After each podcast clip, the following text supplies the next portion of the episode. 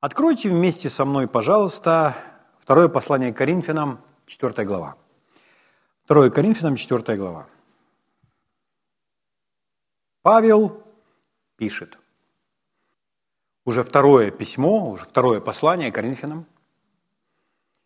Я буду читать с третьего стиха. «Если же и закрыто благовествование наше, то закрыто для погибающих, для неверующих, у которых Бог века сего ослепил умы, чтобы для них не воссиял свет благовествования о славе Христа, который есть образ Бога невидимого. Ибо мы не себя проповедуем, но Христа и Иисуса, Господа. А мы рабы ваши для Иисуса. Потому что Бог, повелевший из тьмы воссиять свету, озарил наши сердца – дабы просветить нас познанием славы Божьей в лице Иисуса Христа. Аллилуйя. Слава Богу. Итак, апостол Павел говорит о благовествовании или благовествовании об Иисусе или проповеди Иисуса Христа. И что в этом благовествовании и свет, и слава. И здесь же он говорит о том, что это благовествование открыто не всем. Для некоторых оно закрыто. Ну, закрывает его не Бог, а дьявол. Написано, ослепляет ум. Итак, смотрите. Прочитаю еще раз, 3-4 стих. «Если же и закрыто благовествование наше, то закрыто для погибающих, для неверующих у которых Бог века сего ослепил умы, чтобы для них не воссиял свет благовествования. Благовествование приносит свет. Аминь. О славе Христа. И дальше он дает такой комментарий или объяснение, который есть, ну, который, то есть Христос, который есть образ Бога невидимого. Итак, Иисус, Христос или помазанник, Мессия, есть образ Бога невидимого. Мы с вами уделим время, чтобы говорить об образе невидимого Бога. Что это значит? Ну, слово «образ», я не знаю, какие у вас ассоциации приходят в голову, когда вы слышите слово «образ». Может быть, некоторые люди думают об иконе, но в какой-то степени это правильно, буквально. Потому что когда речь идет об образе, и если взять это слово «образ», которое используется в греческом оригинале, то там подразумевается образ, изображение, и одно из значений этого слова – портрет – можно так сказать, Иисус – это портрет невидимого Бога. Когда вы смотрите на Иисуса, вы видите невидимого Бога. Вот давайте я вам некоторые такие вопросы позадаваю, чтобы вы немножко начали со мной мыслить. Скажите, Возможно ли вообще увидеть невидимый мир, мир, который не видим, мир, который существует, который реальный, но не видим для естественных глаз. То есть для естественных глаз это невидимо, но возможно ли это увидеть? Например, как увидеть любовь? Вообще любовь. Любовь, она существует, любовь, она есть. Или как увидеть верность? Верность же существует, никто ее не отрицает. Но как ее увидеть? Мы же не видим просто любовь или верность своими естественными глазами, так как мы видим цветок, растущий на клумбе. Как увидеть терпение? Или как увидеть преданность? То есть это реальный мир. Любовь, верность, преданность, терпение – все это существует. Но как увидеть это? И, наконец, а как увидеть невидимого Бога, который есть любовь? Бог невидимый для естественных глаз, но можно ли его увидеть? Если Он есть любовь, а любовь возможно увидеть, любовь возможно увидеть в человеке или через человека, или через творение, то значит можно увидеть Бога. То есть есть очень много невидимых для естественных глаз каких-то явлений, проявлений, сил. То есть, одним словом, невидимый мир, он существует, он реален. Но можно ли его увидеть? Его увидеть возможно. Аминь.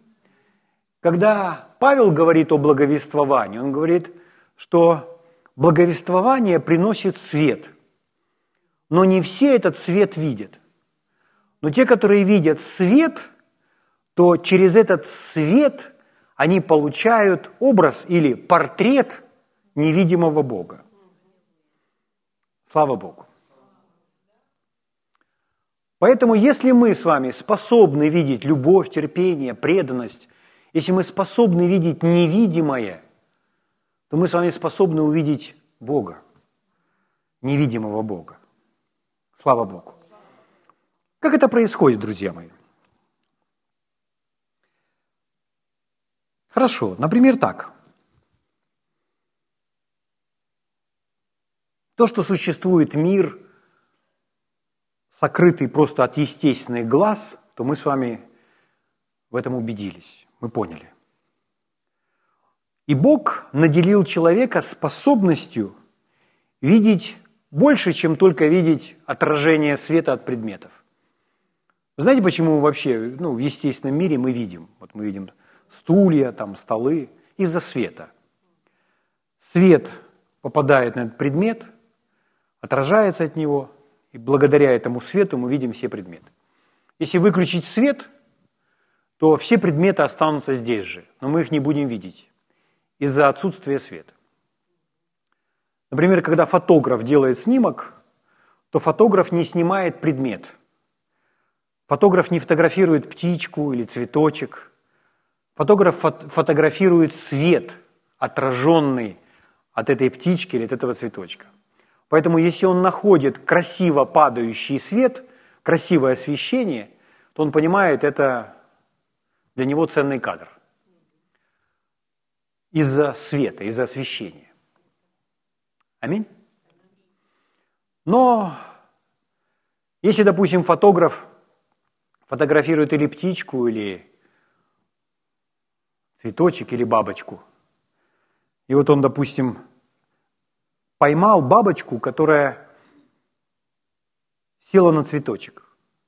Или только вспорхнула с цветочка, расправила крылья. И он поймал такой кадр. То что он нам фотографирует? Что, что он нам пытается передать своим снимкам? Он же не берет эту бабочку, не кладет ее на, на деревяшку куда-нибудь и иголками прикалывает ее крылышки, делает строго вертикальный снимок, как для какого-то справочника. Нет, фотограф делает художественную фотографию. То есть какой-то интересный ракурс, какой-то интересный свет. И вот мы видим, он передал на этом снимке полет. Поэтому даже на снимке мы видим больше, чем просто отраженный свет. С нами эта бабочка начинает разговаривать, или с нами эта фотография начинает разговаривать. Ну, если, если вы расслабитесь, то вы поймете, что я здесь не, сейчас не философствую, а хочу вам кое-что показать. Но это сделает вас мягче. Вот смотрите, к примеру. Почему дети, вот когда жужжит какая-то крылышками вот так машет очень быстро, и такая летает коричневая, то все отмахиваются рукой, и все отворачиваются, и все убегают. Но когда летит бабочка, во-первых, она, она так не, не, не делает, она так крылышками не машет. Она машет крылышками медленней. Она очень медленно, нежно садится, у нее мягкая посадка на цветочек. Раз. Когда она села на цветочек, она раскрывает свои раскрашенные крыльца, потом опять их складывает, потом опять раскрывает, потом опять складывает, потом опять раскрывает. Потом она хочет взлететь. Она раз вспорхнула и полетела. И если едва уловимый ветерок дует, то этот едва заметный ветерок уже сбивает ее с курса. Настолько она легкая. Ее раз и понесло куда-то. И она опять куда-то раз села. Такая хрупкая, беззащитная, нежная и красивая. Смотрите, она не умеет разговаривать, но мы уже про нее столько всего знаем. Почему? Из-за наблюдений. И в результате каждый ребенок, каждый мальчик и девочка хочет ее поймать. Она желанная.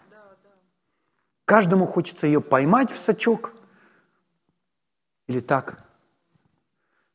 Даже если поломают ей крылышки, но, но все равно так хотят ее получить. Такая она желанная. О чем это нам рассказывает? Это рассказывает о том, кто ее создал.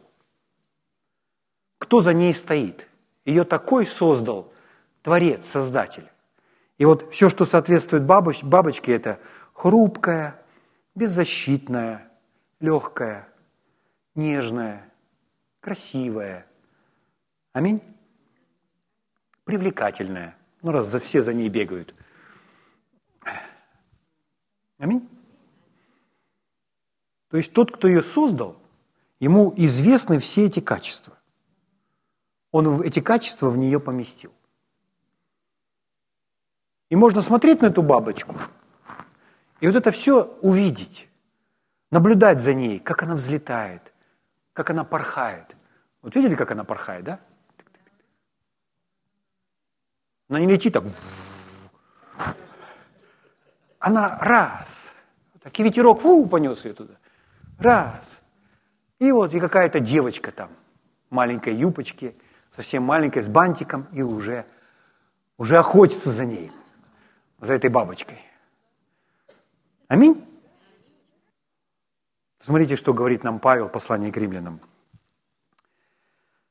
Первая глава, 20 стих. «Ибо невидимое Его, вечная сила и божество от создания мира – через рассматривание творений видимы. Итак, все его невидимое, что именно вечная сила и божество, от создания мира через рассматривание творений видимы. В другом переводе звучит так. От создания мира – невидимые свойства Бога, я бы, наверное, слово «качество» использовал, от создания мира невидимые качества Бога, Его вечная сила и божественная природа вполне могут быть понятны через, а, через рассматривание того, что Он сотворил. Если Он творит такую хрупкую бабочку – то он знает, что такое беззащитность. Раз он творит такую хрупкую бабочку. Мы можем много сейчас, многие творения сейчас перечислять, чтобы увидеть, что он во все это вкладывает. Но это займет много времени. Иисус призывал посмотреть на траву, на птиц и так далее. И он рассказывал про воробья, что нет ни одного воробушка, который бы падал без ведома отца – а у вас и волосы на голове все сочтены. Слава Богу. Аллилуйя. О чем мы говорим? Что человек видит? Дело в том, что можно смотреть на бабочку и ничего не видеть. Можно ли смотреть на Божье творение и увидеть любовь? Вот мы с вами сказали, а как увидеть любовь? А любовь можно увидеть, например, в дожде. Любовь, она повсюду. Любовь, она в дожде. Любовь, она в солнце. Да, Иисус, когда учил, Он говорил, благословляйте проклинающих, любите ненавидящих, молитесь за обижающих, ибо Отец ваш Небесный изливает дождь на праведных и неправедных, повелевает восходить солнцу над злыми и над добрыми. Почему? Что Он любит. Без дождя нет жизни.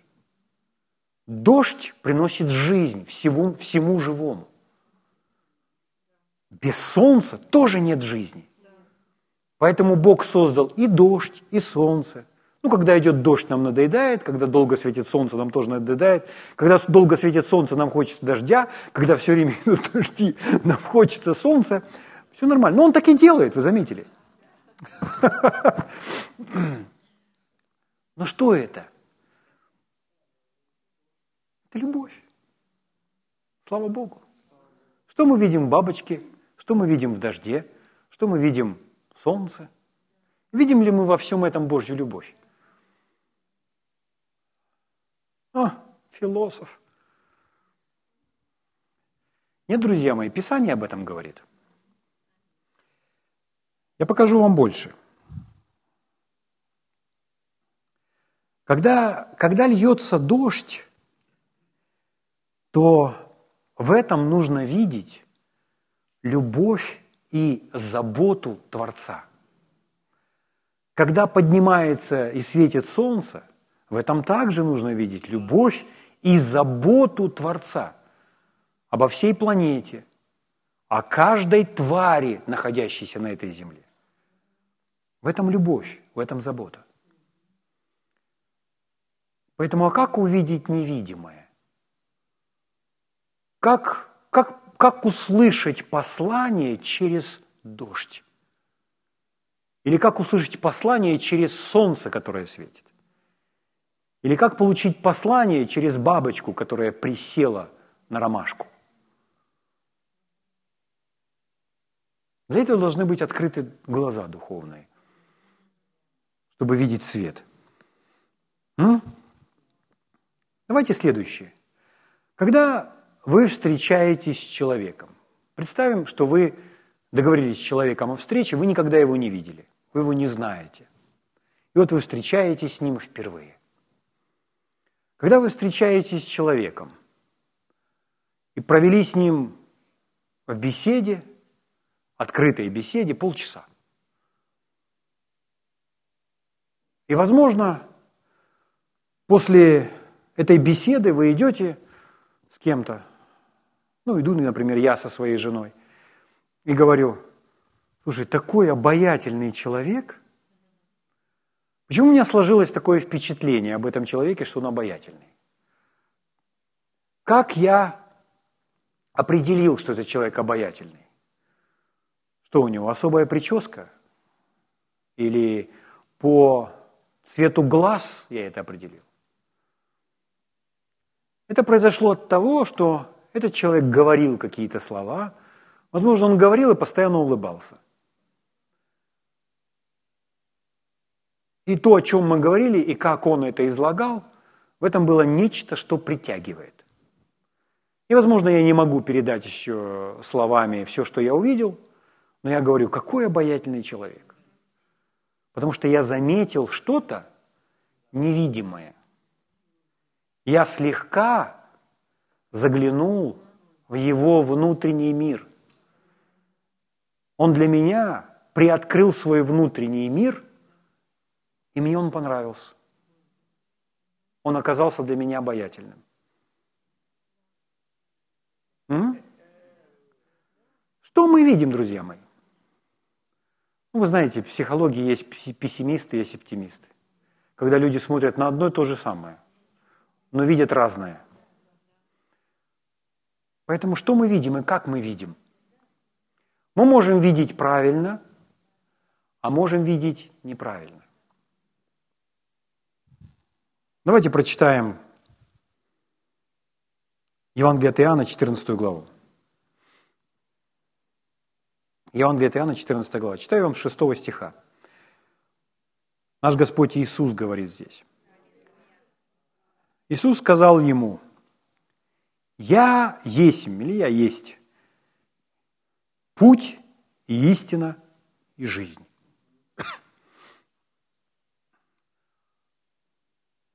Мы, мы знаем этот стих. Вы знаете его наизусть, я уверен. Но Иисус говорит, я есть путь и истина и жизнь. Поговорив с Иисусом, видите ли вы в нем путь, истину и жизнь? Потому что Иисус есть путь, истина и жизнь. Дальше он говорит, никто не приходит к Отцу, как только через меня. В чем этот путь? Чем этот путь? Богу есть только один путь, это Иисус. Аминь. Следующий стих. «Если бы вы знали Меня, то знали бы Отца Моего». Что значит знать Иисуса? Знать Его имя или знать, где Он живет, где в Капернауме Его дом? Что значит знать Иисуса? Удалось ли заглянуть в Его внутренний мир и увидеть, кто Он есть на самом деле, что Он есть путь, что Он есть истина, что Он есть жизнь?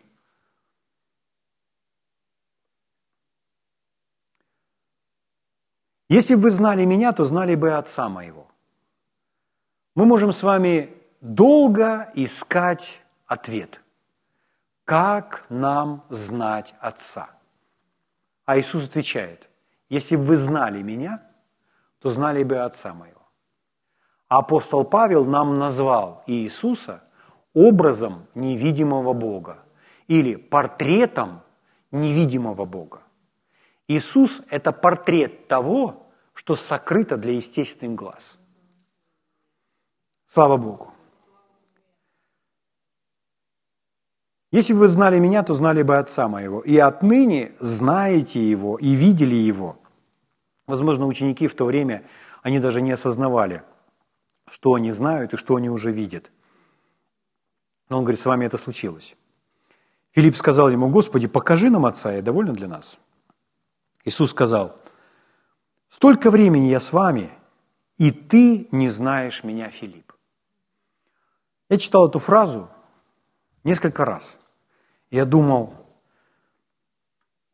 Иисус обращается к Филиппу и говорит, «Ты со мной столько времени уже провел, и до сих пор меня не знаешь».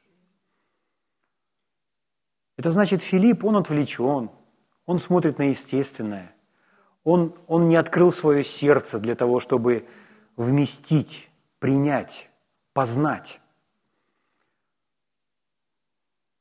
Если, если нас попросить написать портрет или характеристику, ну, не внешности, а внутренности какого-либо человека, самого близкого вам человека. Ну вот подумайте, например, о своей жене или о своем муже, или о своем ребенке, или о брате, или о сестре. Кто вам очень близок? Кого вы знаете? Ну или считаете, что знаете? И вас попросили бы написать портрет, ну просто для самого себя. Могу я что-то сказать о том, каков этот человек, внутренне каков он. И, ну, бывает, с некоторыми людьми, может, у нас возникнут какие-то проблемы. Но вообще это нормально, если каждый человек, он сможет сделать этот портрет. Так должно быть. Это нормально. Для этого не нужно быть слишком умным, для этого не нужно быть какими-то э, особыми качествами обладать. То есть если мы находимся рядом с другим человеком, то непроизвольно мы его узнаем. Поэтому Иисус говорил, видевший меня или знающий меня, знает Отца моего. Слава Богу. Конечно, для этого нужно быть наблюдательным. Но если вот так вот сравнить Ну, для меня самый близкий человек – это моя жена. Поэтому если говорить, насколько я знаю свою жену, то я должен себе на этот вопрос ответить. Что я о ней знаю, какая она? И, допустим, я знаю, что она обладает какими-то качествами. А каких-то качеств в ней нет, а какие-то есть. Я знаю ее. Но вопрос в другом. Знаю ли я настолько же Бога? И знаю ли я Его даже лучше, чем мою жену? Многие вопросы мне совсем не нужно задавать моей жене. Потому что я знаю ответ. Я знаю, что она ответит. Я знаю, как она мыслит. Я знаю, что ей нравится и так далее. Ну, что, из-за того, что я ее знаю много лет. Не нужно ее спрашивать о некоторых вещах, потому что я ее знаю. Если я знаю Бога, то мне не нужно спрашивать Бога, потому что я его знаю. Я знаю, как Он ответит. Я знаю, какой Он. Иисус сказал, кто знает меня, то знает моего Отца. М? Как узнать, как увидеть невидимого Бога? На бабочек смотреть.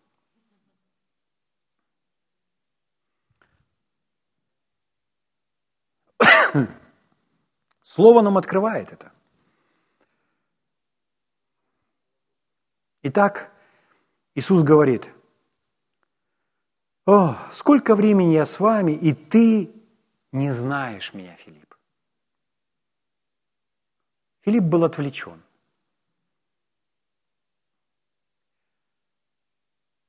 Дальше Иисус объясняет, «Видевший меня, видел Отца». Смотрите, используется именно этот глагол «видел». Но Бог же невидимый. Но Иисус не говорит, что видеть Его просто естественно. Видевший мои глаза, видевший мою прическу, видел самого Бога. Иисус совсем не об этом говорит. Иисус говорит о том, что что вы видите, когда вы смотрите на дождь? Я вижу любовь и заботу нашего Небесного Отца.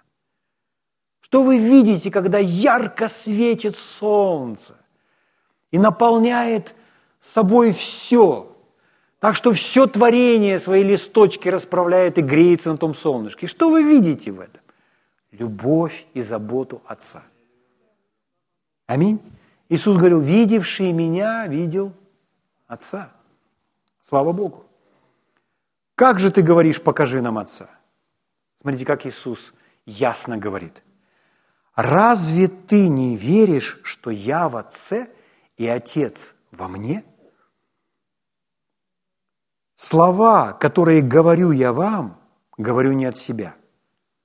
Отец, пребывающий во мне, он творит дела.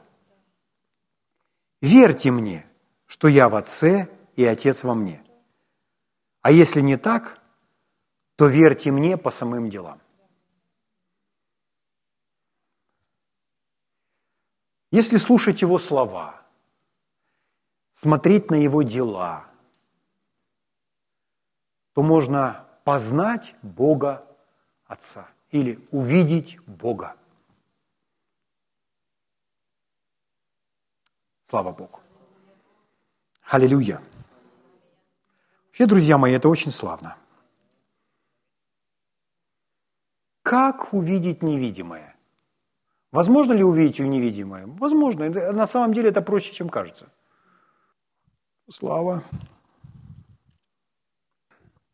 Однажды брат Джерри Савелл пережил посещение. Господь Иисус к нему вошел в комнату и разговаривал несколько часов. И все, о чем он говорил, брат Джерри тут же сидел и он все записывал. Потом в эту комнату вошла его жена, и она сказала, что это?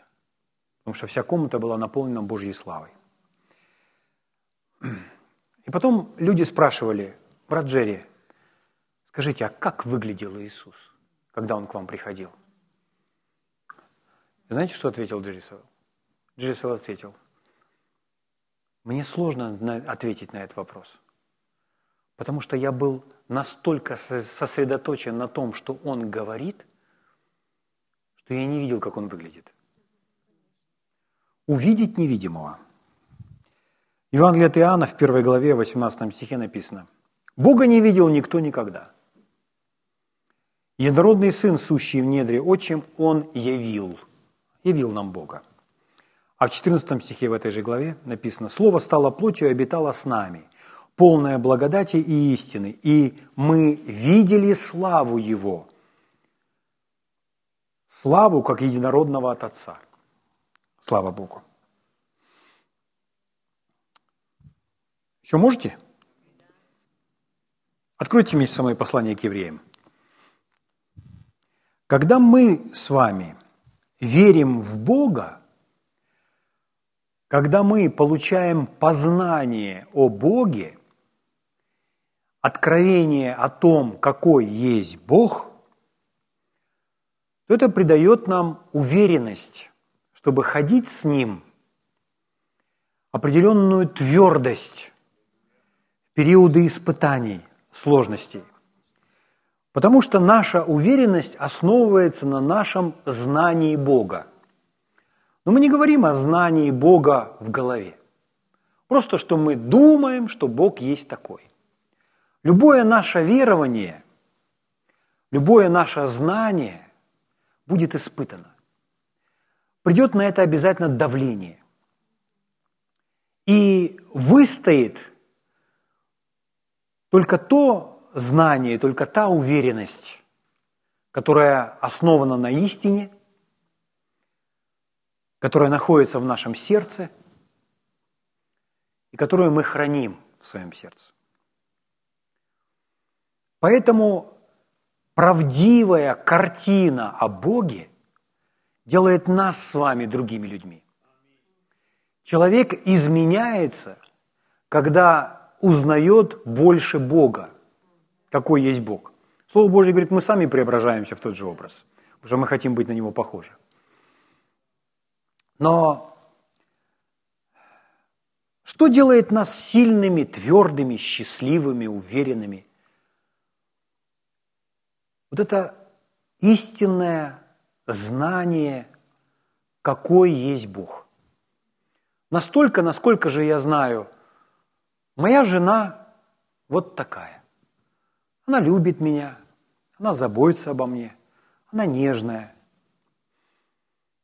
я не говорю о внешнем, что там у нее такого цвета кожи, такие глаза. Мы говорим о внутреннем мире.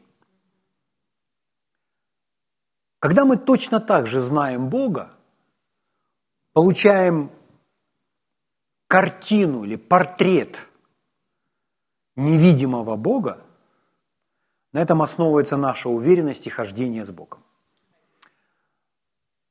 Подумайте о Моисее. Моисей родился в еврейской семье, но в тот период всех мальчиков до двух лет убивали, поэтому родители, нарушив закон того времени, верою, спрятали этого младенца от полицейских, от НКВД в то время. И ну, вы знаете эту историю. Его отпустили по реке в корзинке. Он приплыл в царский дом. Дочь фараона взяла его и сделала его своим ребенком. Попросила, чтобы пришла кормилица, пришла его мама. И, в общем, мама его вскармливала до определенного возраста, а потом дочь фараона приняла его как своего сына. Моисей вырастает в доме фараона, в царском доме. Так вот, дорогие, вот отложите в сторону все свое представление религиозное и просто подумайте, мальчик Моисей растет в доме фараона. Понимаете, там кругом по коридорам все ходят аллилуйя, не кричат. Трактаты Евангелия не раздают. Там этого всего нет. И его познание о Боге может основываться только на его личном поиске и на призвании, которое имеет для него Бог. И вот наступает момент, что Моисей к 40 годам, он достигает такого внутреннего познания Бога, что смотрите, какие решения он принимает. Он принимает решение. Мужчина, зрелый, молодой, сорокалетний. Послание к евреям, 11 глава, 24 стиха. «Верою Моисей, придя в возраст, отказался называться сыном дочери фараоновой, и лучше захотел страдать с народом Божьим, нежели иметь временное греховное наслаждение. Представляете? То есть это его убеждение, это его ценности. А почему он так мыслит? Ну, если у нас возникает вопрос по Писанию, то ответ находится в Писании. Итак, нежели иметь временное греховное наслаждение. Следующее. И поношение Христова. А почему Христова? Ну, потому что любое гонение за истину, за правду, это Христово поношение. И поношение Христова почел большим для себя богатством, нежели египетские сокровища. Вы представляете? Вот подумайте, друзья, скажите, у кого бывали трудные дни? У кого бывали материально трудные дни? У кого бывали трудные дни во взаимоотношениях? У кого бывали трудные дни, когда обстоятельства складываются, ну, вообще не в вашу пользу? То есть мы в правильном клубе. То есть у человека бывает всякое. Но вот посреди всего этого, смотрите, что с Моисеем.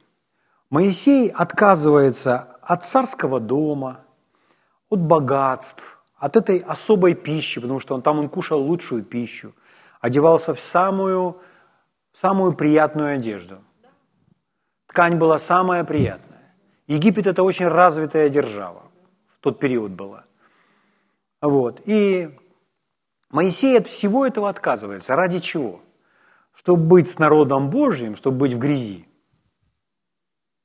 Потому что они все нищенствуют там, они рабы вообще. Угу. Чтобы быть гонимым, то есть чтобы тебя еще и унижали за твое верование и за твои убеждения. И он просто принимает это решение. Как такое возможно? Чтобы принять такое решение, то нужно, во-первых, не жить просто вот этим коротким промежутком времени сейчас, а нужно посмотреть вперед. Раз. Следующее. Нужно знать, что рядом с тобой стоит кто-то величественный, у которого другой взгляд на жизнь и который имеет дело вот с тем народом, который сейчас мучается в рабстве – и который желает этот народ защитить. И если увидеть его, вот этого величественного, кто стоит рядом с тобой, и сказать, я на твоей стороне, я буду с тобой, потому что я знаю, ты творец и создатель Вселенной. Поэтому я буду с тобой. Тогда человек может принять такое решение. Но если человек не видит Бога, не знает, он никогда не примет такое решение. Это не это, это, это не «я за мораль», это не за мораль, нет. Или «я за правду», это не за правду. За всем этим должна стоять живая личность. Бог, который диктует все правила, диктует все ценности и который говорит, на какой стороне нужно быть. Угу. Иисус говорил, видевший меня видел Отца. Верьте, что я в Отце, Отец во мне – Верьте этому. Он говорил о личности. Не просто хорошей жизни, а о живой личности. Читаю еще раз вам Моисея, про Моисея. 26 стиха. «И поношение Христова почел большим для себя богатством, нежели египетские сокровища». Смотрите, дальше написано. «Ибо он взирал на воздаяние». Ну, слово «взирал» – это старое слово. Мы бы сегодня сказали «смотрел». Итак, он смотрел на что? На воздаяние, на то, что грядет, на то, что придет в результате. И поэтому говорит, мне лучше быть с Божьим народом. Я буду с Божьим народом, тогда я буду с Богом, потому что Бог имеет дело именно с этим народом. Божьи планы связаны с этим народом, поэтому я буду с этим народом. Аминь. Следующий стих, 27. «Верою оставил он Египет, не убоявшись гнева царского, ибо он, как бы видя невидимого, был тверд». Он смотрел на воздаяние, и он видел невидимого. Моисея, Моисеево сознание изменилось из-за того, что он видел невидимого. И вы бы спросили его, Моисей, а кто этот невидимый? Ну, если бы вы слушали Иисуса, то Иисус сказал, путь, истина, жизнь. Аминь. Слава Богу. Я вот думаю, я искал какое-то место Писания, которое бы передало бы дух этого воздаяния, когда человек видит Бога и ожидает воздаяния от Бога. Можно найти разные места Писания, но я прочитаю вам из пророка Иеремии. Я думаю, что это наилучшим образом показывает дух, который присутствует вот в этом отрывке про Моисея, что Моисей – смотрел на воздаяние. Итак, э, книга пророка Иеремии, 32 глава. Я прочитаю вам отрывок 17 стиха. «О Господи Боже, Ты сотворил небо и землю великою силою Твоею и простертую мышцею. Для Тебя ничего нет невозможного». Вы меня слышите? Какой ваш Бог? Которым вы разговариваете каждое утро. Господи Боже, Ты сотворил небо и землю великой силой Твоей, простертую мышцу, для Тебя ничего нет невозможного. Ты являешь милость тысячам, и за беззаконие отцов воздаешь в недра детям их, после них. Боже великий, сильный, которому имя Господь Саваоф.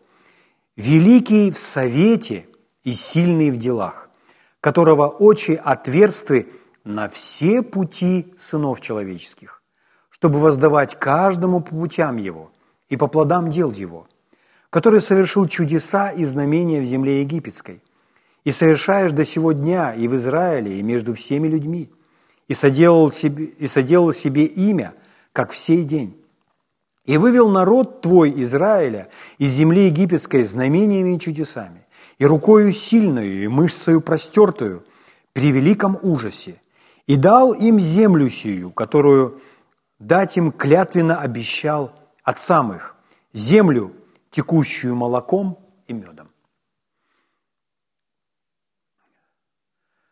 То есть, когда человек вникает, что Бог обещал нашим отцам – когда он узнает Бога, видит этого Бога, то лучше встать на сторону этого Бога.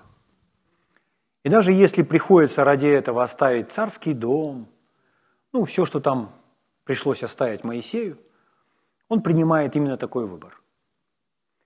Писание говорит, он смотрел на воздаяние, и из-за того, что он видел невидимого, он оставался тверд.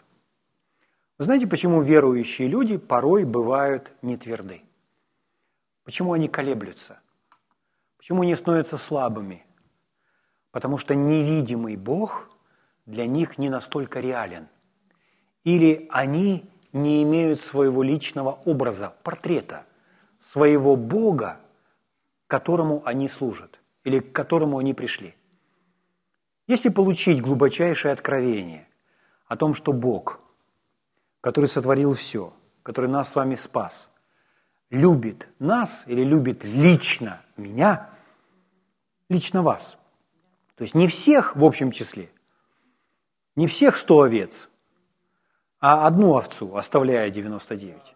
То есть любит лично меня, и для меня это не слова, а для меня это реальность.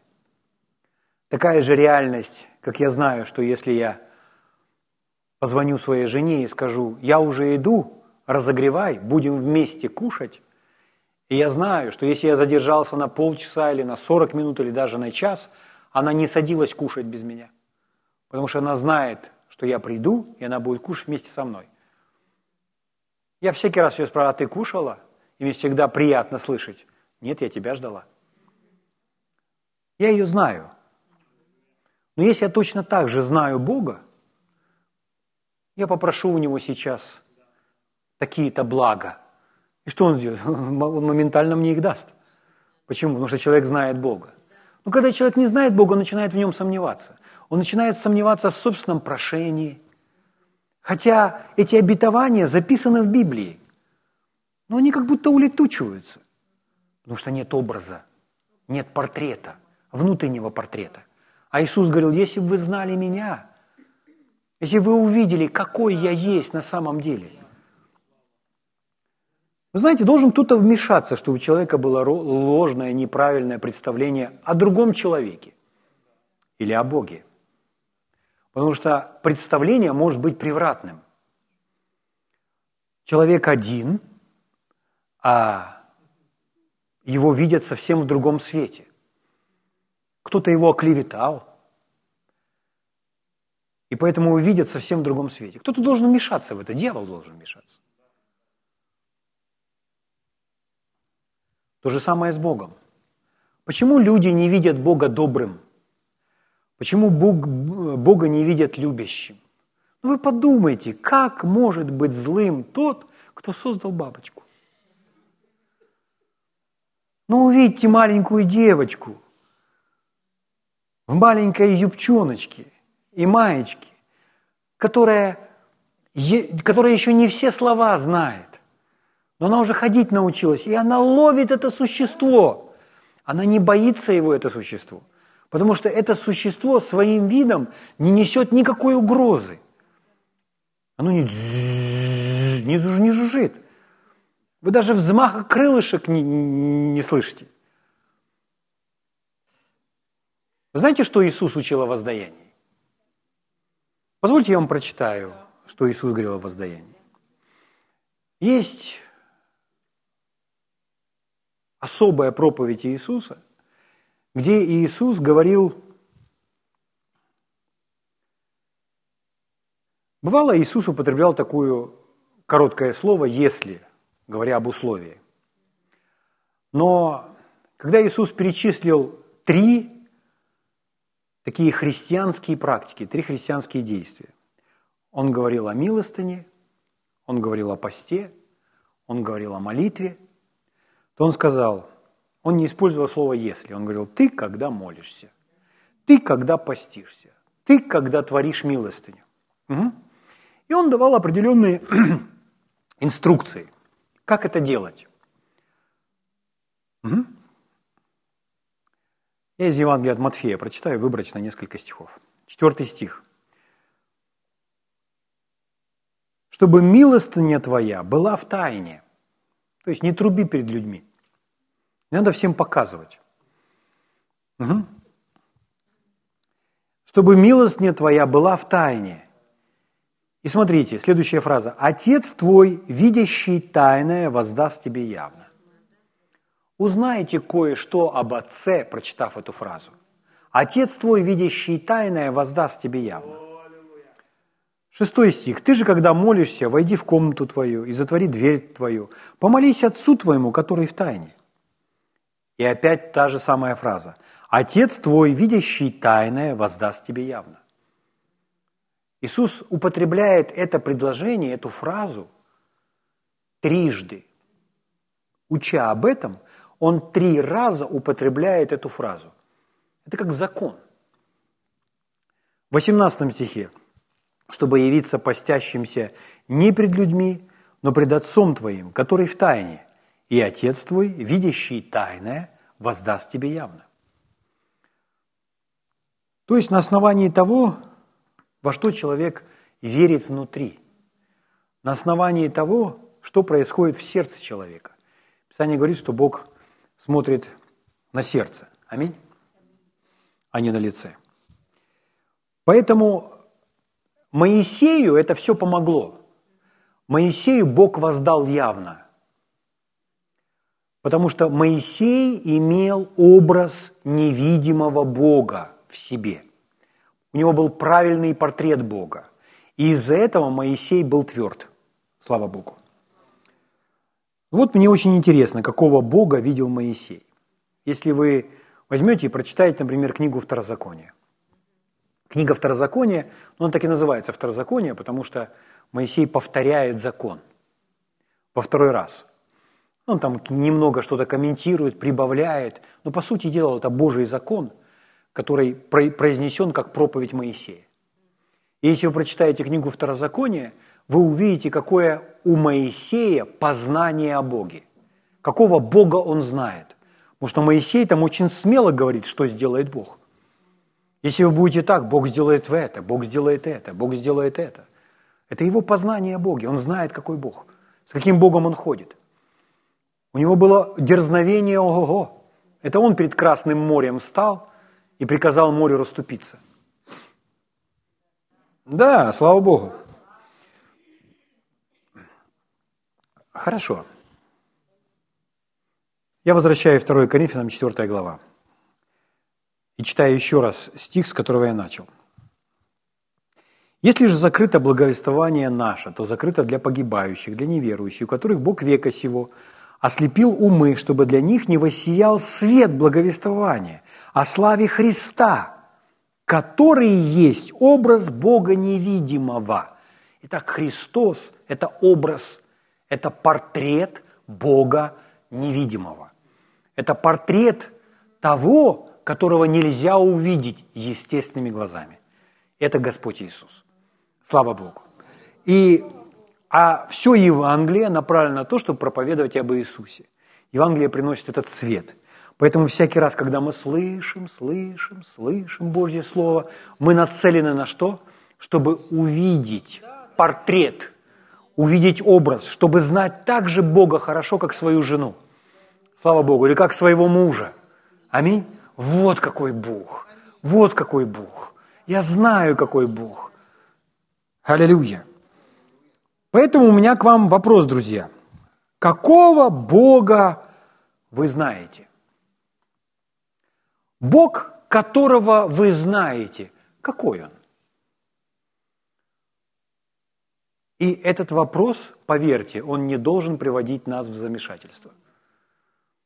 Мы должны ясно отвечать на этот вопрос, ну, себе прежде всего. Но если мы можем ответить себе, тогда в необходимый момент мы и кому-то расскажем о Боге, которого мы знаем, какой Он.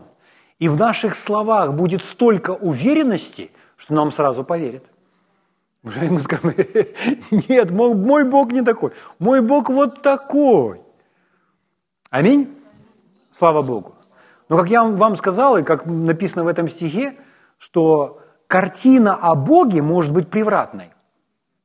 Помните, Иисус рассказывал притчу, э, когда он учил о том, что ну, про талант или про мины, и там были положительные герои, которые пустили все в оборот.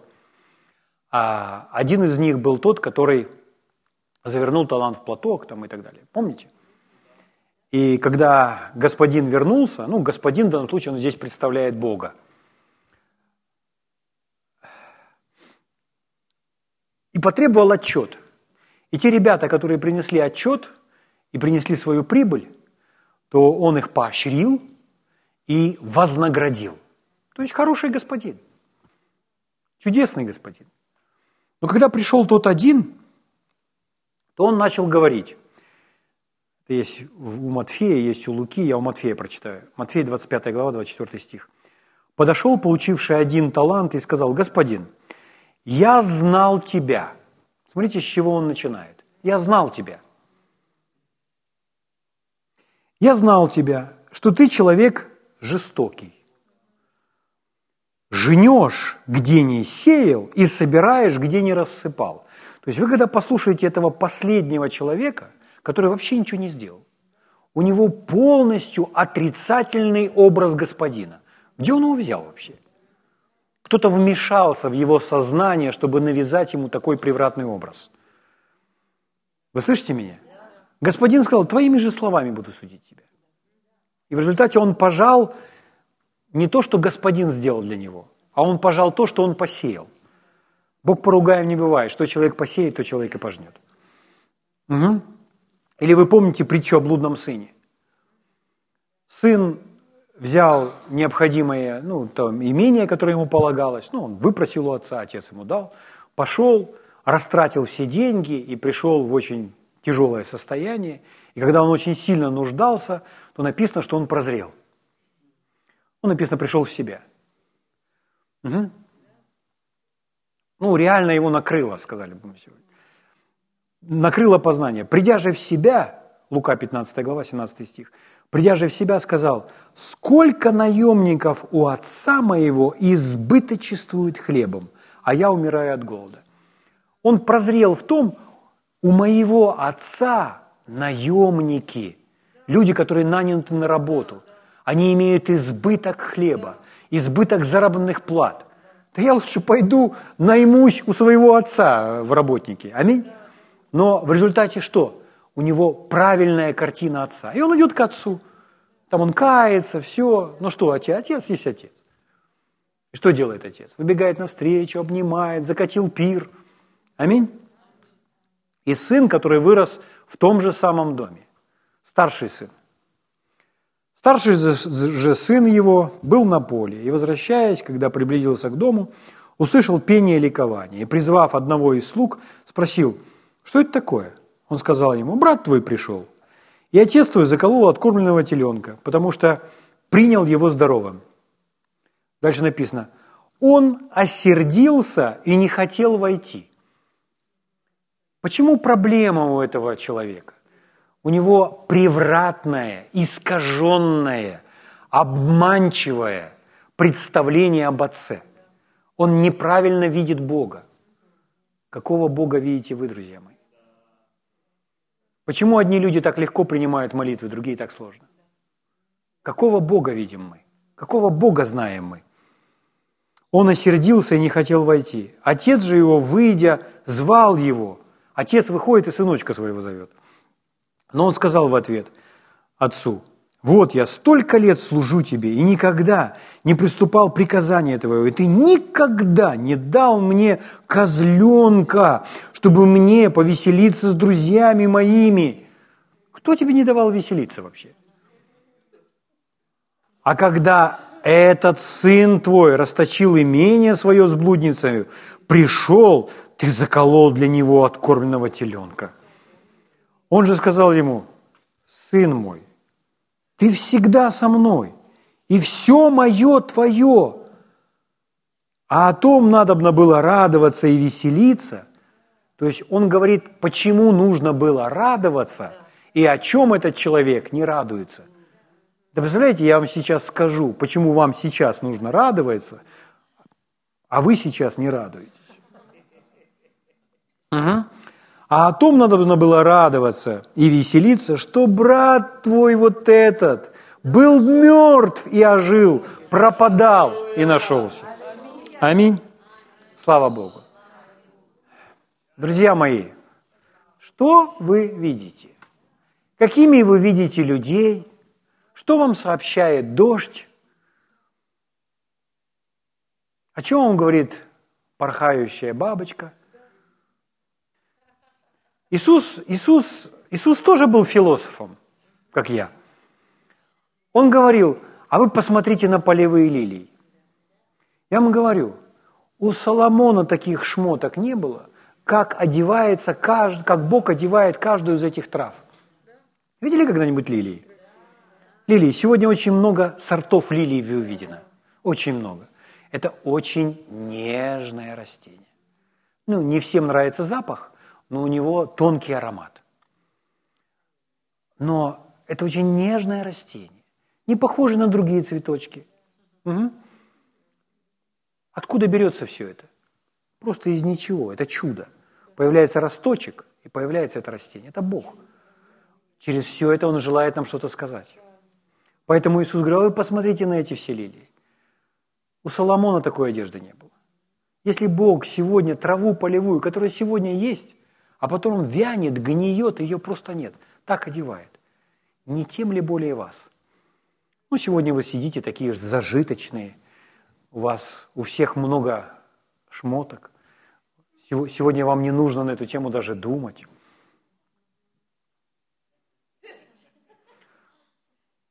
Аллилуйя.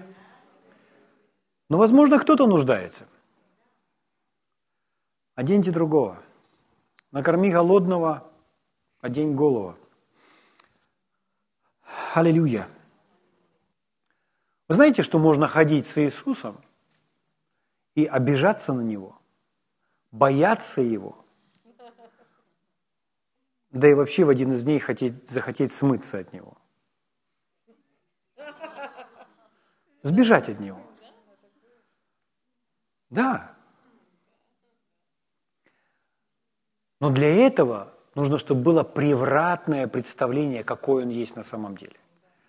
На самом деле, если вы знаете, кто есть Иисус и какой Он, то нужно собственной жизнью не дорожить, временем не дорожить, вообще ничем не дорожить ради Него. Это если вы знаете, какой Иисус. Но ученики, которые были с Ним, они не всегда были просвещены, чтобы знать, какой есть Иисус. Однажды Иисус сказал им, Иисус говорит так, интересно Он говорит, «Вложите себе в уши слова сии. Сын человеческий будет предан в руки человеческие». Дальше написано. Но они не поняли слова сего. Они ничего не поняли, что он им говорит. Оно было закрыто от них, так что они не постигли его. А спросить его о сем слове боялись. Скажите, как, если вы чего-то не поняли, как можно бояться спросить Иисуса? Если рядом с вами Иисус, то нужно только и делать, что спрашивать. Аминь? Не бояться. На последней вечере Иоанн лег ему уже на голову. Иоанн лег ему уже на грудь. Почему? Потому что он больше его узнал. Уже он знал, какой Иисус. Его к нему тянуло, как бабочки. Слава Богу. Вы меня слышите? Какого Иисуса вы знаете? Какого Бога вы знаете? Какого Бога вы видите? У нас должен быть правдивый портрет, образ невидимого. Давайте встанем на наши святые ноги.